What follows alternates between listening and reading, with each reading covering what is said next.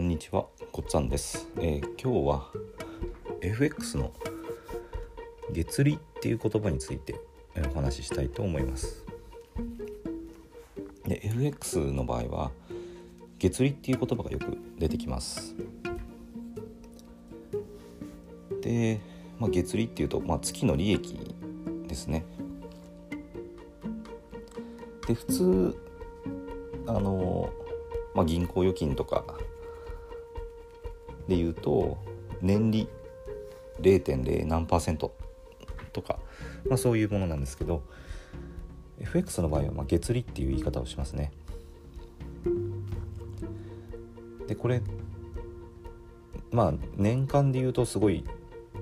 ちゃんと連続で勝ててれば、まあ、年年で言うとものすごい利益になります。でもし月利10%だったとした場合には、まあ、年利で120%ですね。これはあの単利で増やした場合。あの元金を変えずに毎月その元金の10%の利益を持ち出したとしたら120%でもし複利でやった場合には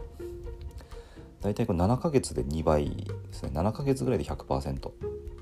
であとさらに、えー、と12ヶ月なんで5ヶ月あるんで、まあ、2倍弱ぐらいまで月利10%の場合はいきます。あ2倍弱じゃないですね。えっ、と200%のちょっと届かないぐらいだから3倍弱ぐらいまで上がります。でこれまあものすごいことなんですけども。ただあの月利ってこれ毎月同じ数字が出るわけじゃないので。まあ、トレードの手法とか相場の状況ですね。それによってまあ変わってくるので。一定の月利って出ないっていうのはまあ認識しておく必要があります。相場っていうのはまああのいろんな要因で動くので自分の都合のいいようには動いてくれないので大体まあ勝つ時もあれば負ける時もあるんですね。で平均してプラスをこう維持できればあの十分資産を増え増やしていけるのでまああの必ず一定で増えないっていうのは認識しておく必要があります。で確率論的にしかこう相場って動かないので負けが続くっていうこともどうしてもあるんですよね。だからある月はマイナスってことも十分ありえます。そこはあの最初認識しておかないとあの負けてしまったってなんか負けが続いてるおかしいんじゃないかっていうふうにもなってしまう精神的なところがまたブレてしまうとそこで今度負けを負けをその一気に取り返そうとして大きな資金を入れてしまったりっていうこう失敗につながります。負けが続いたからといって、えーと、トレードのそのルールに反したような大きな資金でエントリーしてしまうともしそのエントリーが負けで終わった時に資金を大きく減らしてしまう恐れもあるんですよね。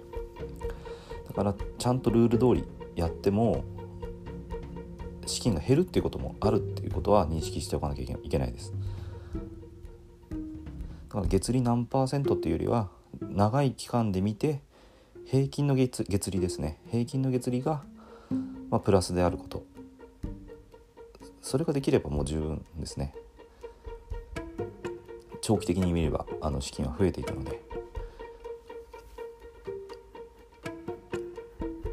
ということで、まあ、月利っていうのはすごく大事な見方なではあるんですけどもあの一定にはならないし月によってはマイナスになることもあるとそして長期的に見て平均の月利がまあ、プラスになるようにしっかりあのトレードしていくっていうのが大事になります。